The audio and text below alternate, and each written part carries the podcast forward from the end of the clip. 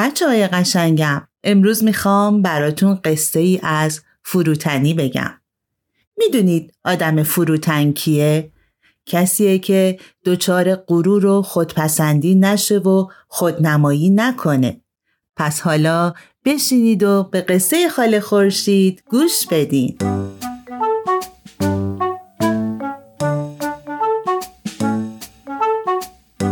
یکی بود یکی نبود توی یک باغ بزرگ یک بوته گل قنچه داد و بعد از مدتی باز شد همه گلها، درختها و حتی علفهای باغ از دیدن اون خیلی تعجب کردند چون تا به حال گلی به این زیبایی ندیده بودند.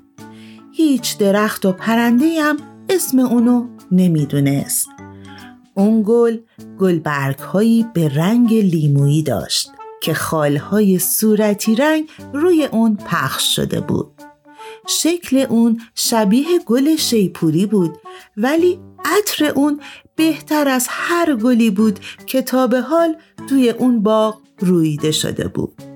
درختها گفتن چه گل زیبایی پرنده ها گفتن ته ته ته چه عطر خوبی داره. گلهای دیگه گفتن چه رنگ های شادابی خلاصه هر کدوم از اونها چیزی گفت و از زیبایی گل تعریف کرد. یک روز شاپرکی به باغ اومد و به همه گلها سر زد. همون وقت چشمش به گل تازه افتاد و با عجله به طرف اون بال زد. شاپرک با خنده جلو رفت و گفت به به چه گل خوش رنگ و روی. گل لیمویی یک باره جیغی کشید و گفت وای وای وای جلو نیا جلو نیا من از پاهای وحشتناکی تو میترسم.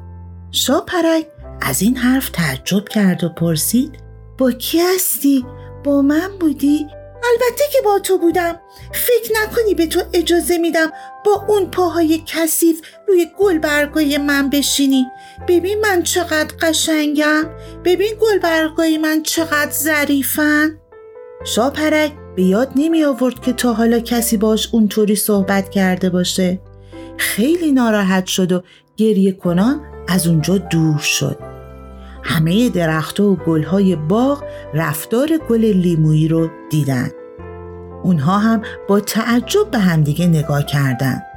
لیمویی حتی به مورچه ها و کفش دوزک ها هم اجازه نداد تا از روی ساقه هاش رد بشن. گل لیمویی روز به روز مغرورتر و خودپسندتر می شد. حتی به درختها می گفت که شاخه هاشونو از روی سر اون دور کنند به خورشید می‌گفت که نورشو روی اون نتابونه.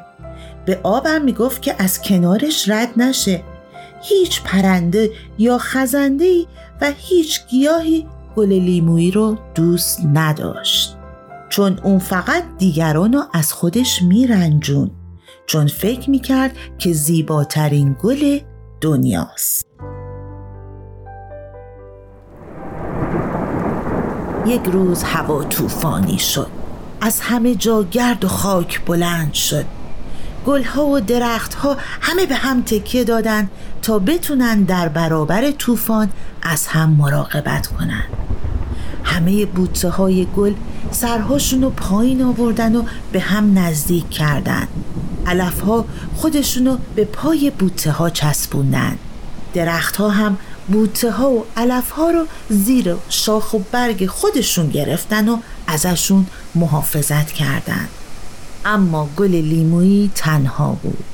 نه به کسی نزدیک می‌شد و نه اجازه می‌داد کسی بهش نزدیک بشه. درختی که نزدیکش بود گفت سر تو پایین بیار به من نزدیکتر شو طوفان داره میاد. گل لیمویی سرشو برگردون و وانمود کرد که اصلا حرفای درخت براش مهم نیست و اونها رو نشنیده گرفت. با خودش گفت طوفان طوفان اجازه نداره به من نزدیک بشه. من به طوفان دستور میدم که از من دور بشه. اما طوفان شدید و شدیدتر شد و در باغ شروع به چرخیدن کرد.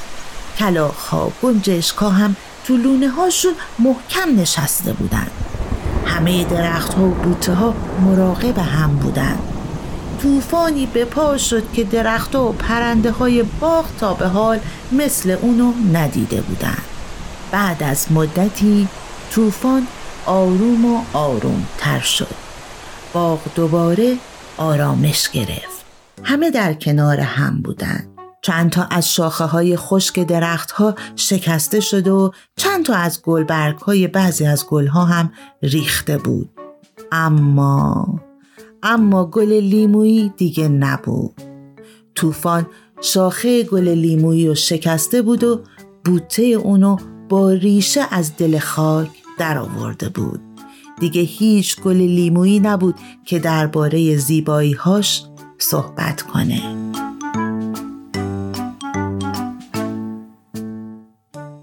بچه ها اگه لیمویی از خودش توازن نشون داده بود و با دیگران مهربون تر بود اگه برگ ها و ریشه هاشو به دوستانش گره زده بود الان لیمویی وسط باغ می درخشید.